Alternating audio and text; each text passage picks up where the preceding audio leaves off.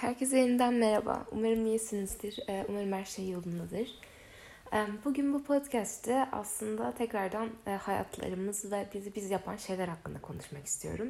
Ve bugün konuşacağım madde belki de e, gelecek, gelecekte yaşayacağımız dünya ve bunu tasarlayış biçimimiz açısından çok önemli bir unsur.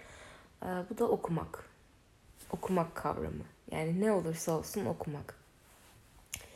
Bu aslında böyle üzerine e, sıradan bir konuşma gerçekleştirmek için biraz fazla derin bir konu.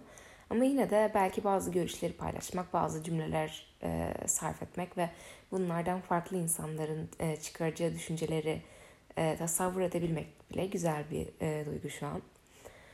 E, bu okumak olayı aslında bizlere, tüm dünya vatandaşlarına bazıları daha da erkenden çoğunlukla ilkokulla birlikte olmak üzere verilen bir yeti. Ve biz okumayı, yazmayı öğrenmekle birlikte, bu serüvene başlamakla birlikte aslında bir nevi dünyayı, dünya keşfine başlamış oluyoruz. Ve çevremizde olup bitenleri algılayış biçimlerimiz, nelerin nasıl işlediğini, insanların nasıl iletişim kurduğunu anlayış biçimlerimiz bu şekilde şekilleniyor aslında. Okuma eylemi çok farklı çeşitlerde olabilir. Özellikle teknolojinin inan, inanılmaz boyutlara ulaştığı bu 2020 yılına geldiğimizde 2021 bile diyebiliriz hatta çok az bir süre sonra 2021 yılına girmiş olacağız. Okuma eylemi günümüzde daha çok dijital ortamlardan imkan bulabildiği, e, imkan bulabilen özellikle insanlar bilgisayarlarından, tabletlerinden hatta e, sürekli poşetlerinde, ceplerinde taşıdıkları o minik ekrandan, telefonlarından, akıllı telefonlarından, cihazlarından e, okudukları şeylerin bütünlüğü aslında. Her ne olursa olsun bu eylemi gerçekleştirmek bence bizim fikir dünyamıza ve e, düşlerimize, düşüncelerimize ve hayal edebilme yetimize çok büyük katkıda bulunuyor. Çünkü okuduğumuz her ne olursa olsun her türlü bilgi bizi başka dünyalara taşıyabilir. Başka insanlar hakkında onların düşündüğü şeylerden yola çıkarak farklı düşünceler e, oluşturmamıza ve bu nedenle de aksiyonlar almamızı sağlayabilir. Aslında benim hayatta en değer verdiğim şeylerden biri de bu özellikle gelişmek ve e, ilerleyebilmek açısından.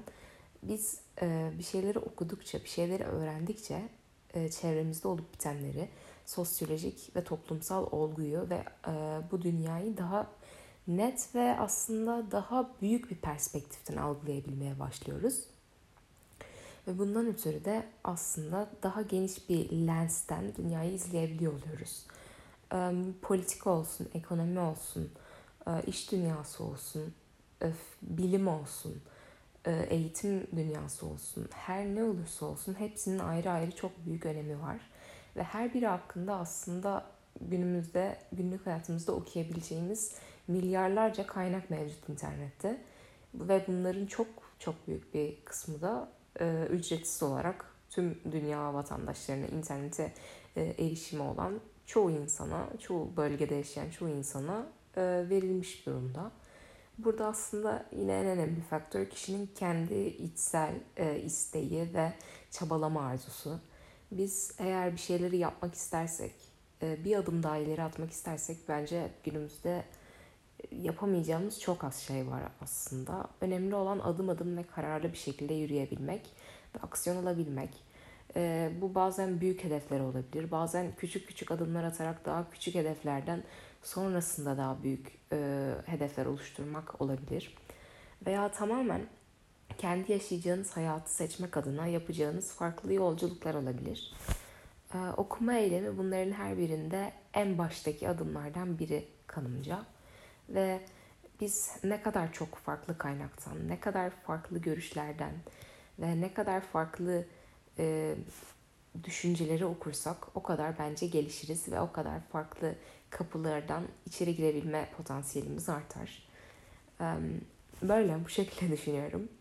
Teşekkür ederim beni dinlediğiniz için. Umarım e, keyifli ve yine düşünmeye sevk edebilen bir bölüm e, yaratabilmişimdir umarım. Bir sonraki bölümlerde farklı konularda, farklı olgularda konuşmak üzere.